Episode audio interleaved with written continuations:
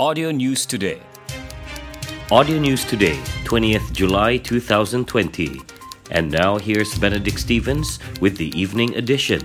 A total of 368 residents from Banggi Island and its surrounding islands near Kudat received the Bantuan Sara Hidup and Bantuan Prihatin National 2020 in cash through the Mobile Island Program, which is one of the initiatives under the Mobile Community Service Program conducted by the Federal Treasury in Sabah. The two-day aid presentation program, which ended yesterday, involved 43 villages around Banggi Island and nearby islands such as Balambangan, Tigabu, Malawali, and Sibogo. Sabah Federal Treasury Deputy Federal Finance Officer Siti Norhaini Osti said all the residents involved were part of the 11,330 BSH and BPN 2020 recipients in Sabah for Phase 2 and Phase 3 who were eligible to receive the assistance but did not have a bank account.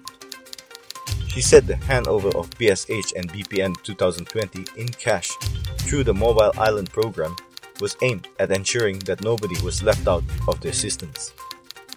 It is also to facilitate the recipients of BSH and BPN in the area who do not have a bank account to receive the assistance in cash as submitted by the district office and agencies involved in this program. Siti Norhaini said various departments, as well as federal and state government agencies, work together to make this program a success, including the Inland Revenue Board, Kudat District Office, Banggi Sub-District Office, and security forces. She said the handing over of BSH and BPN in cash through the Mobile Community Service Program will be continued in Nabawan on July 25th.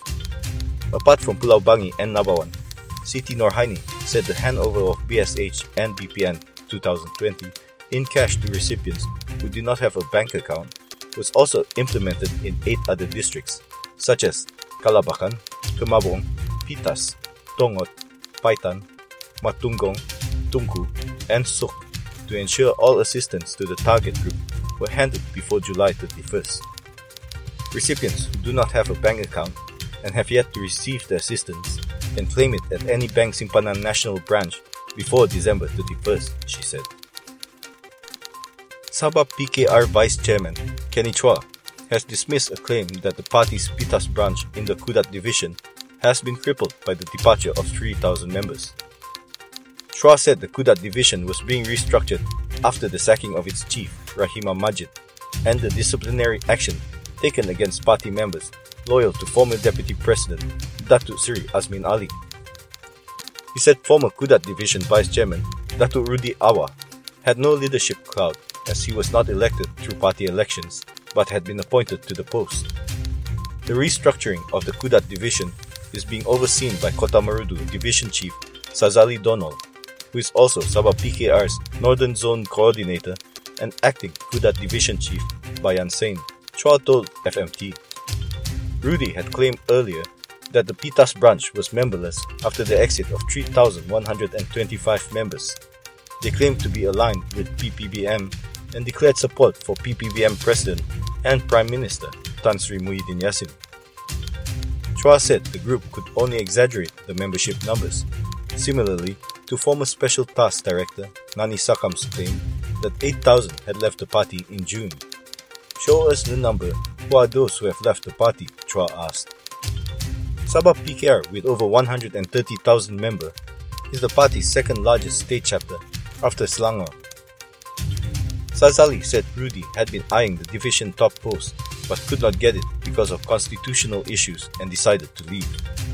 Sabah PKR Youth Information Chief Razif Rakimin said Rudy had only joined PKR over a year ago. Others who have resigned or been sacked from Sabah PKR include Ranau MP Jonathan Yassin and nominated Assemblyman Jafari William, both aligned with Azmin. Sabah PKR is now left with only two MPs and two Assemblymen. The Pitas Fire and Rescue Station, Station D, which is currently under construction for the final phase, is expected to be completed by the end of this year. In preparation for the operation, Sabah Fire and Rescue Department, JBPM, has recruited the Auxiliary Fire Brigade, PBB, Series 1 Stroke 2020, which will be assigned at the Pitas Fire and Rescue Station, BBP, later. Sabah Fire and Rescue Department Assistant Director of Operations, Misran Bisara, said about 70 candidates, including three women, were called for interview at Kota Marudu Fire and Rescue Station recently. According to Misran, out of that number, only 18 people who are truly eligible will be selected to fill the vacancies. The main task of the PBB, as stated in the Fire Act 341, is to carry out firefighting and rescue operations. The PBB was first introduced in 2014 by JBPM to empower JBPM in firefighting and rescue operations. To date, there are a total of 231 PBB members throughout Sabah including 12 BBPs available in several districts, namely Papar, Beaufort, Keningau, Kota Belud, Kudat, Lahad Datu, Semporna, Kimanis, Sook, Beluran, and Ranau, he said. Misran explained that since the establishment of the post in 2014, this was the 13th recruitment, which is the first series for the year 2020, and the first recruitment after the Movement Control Order. He said in contrast to the previous recruitment process, this recruitment is during the period of the Restoration Movement Control Order, and several new norms must be complied to meet with the standard operating procedure set by the government. For the record, in 2019, he said Pitas district recorded a total of 27 fire cases involving bush, forest, garden, and house fires, two accident cases, and two water rescue cases. Teachers and students of eight primary schools in Nabawan did not make it to their schools today as the wooden bridge that they always use collapsed on Friday. The affected schools are SK Bonor, SK Mamagun, SK Binaun, SK Pohon Batu, SK Pengaraan, SK Nakawangan, SK Lion, and SK Prontomon. Zazila Roslan, whose mother is a teacher at one of the schools, said the wooden bridge had collapsed many times and no action was taken by the authorities to upgrade or replace it. She said that her mother has been using the bridge daily for the past 25 years. According to her, the villagers had to fix the bridge themselves each time it collapsed. She said several people had died when crossing the bridge, and one of the teachers fell into the river due to the slippery bridge in 2018. The wooden bridge needs to be replaced with a concrete one for the safety and convenience of the villagers, including students, she said. A 4 meter crocodile weighing some 350 kilograms, believed responsible for the death of several people in Kalabakan, was found dead in a trap on Saturday afternoon. Tawau Wildlife Department officer Silun Aris said officers found the crocodile near Kampung Tanjung Sapi, where traps had been laid in several places. The crocodile may have been dead for 24 hours after taking the bait before we found it, he said. The Wildlife Department believes that this was the crocodile that attacked Sukrin Jesman Yusuf at the Kalabakan River on July 3rd and Nur Hayati Talib on June 25th, he said. He said the trap at Kampung Tanjung Sapi was one of several they set up between July 5th and 15th. Silun said families of crocodile attack victims were notified of the discovery and they requested that the reptile be cut open. There were human hands in its stomach, and they have been returned to the identified family.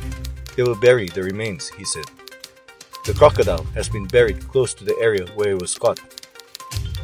About 13,000 to 15,000 crocodiles were recorded in the statewide survey carried out by the Sabah Wildlife Department between 2017 and 2020.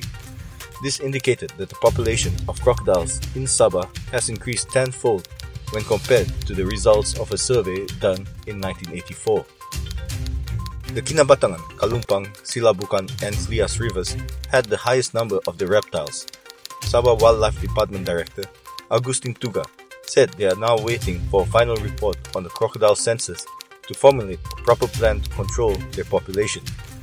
Tuga said the government also needed to wait for a quota to harvest under the Convention on International Trade in Endangered Species of Wild Fauna and Flora.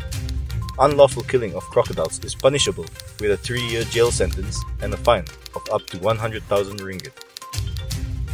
Commercial vehicle owners in Sabah risk losing their permits if they are caught abusing them.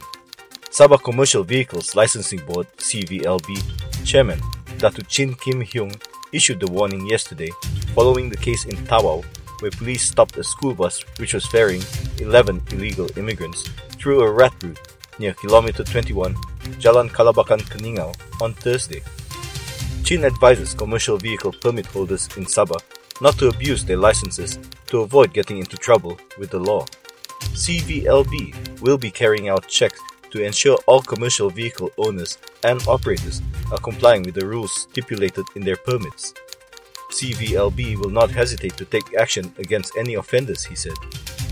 On Thursday at 5 pm, policemen from Battalion 14, Company B, Semporna and Kalabakan Police Station intercepted a school bus during a snap check along a rat route and arrested two local men for transporting 11 foreigners without valid identification documents. The illegal immigrants were believed to be from an oil palm plantation in the Kalabakan area and traveled in the school bus through a rat route to elude capture by policemen at the Kalabakan Road checkpoint. The illegal immigrants, comprising three men, four women, two boys, and two girls, were seated in the rear of the school bus with the two locals in front. All of them were taken to the Tawau Police Headquarters for further action under the Immigration Act. That's the end of the news from Audio News Today, presented by Benedict Stevens. Audio News Today is produced by Audio Studio Works and distributed in partnership with Sabah Info. For more news, join us on Telegram t.me slash Saba Audio News Today. Audio News Today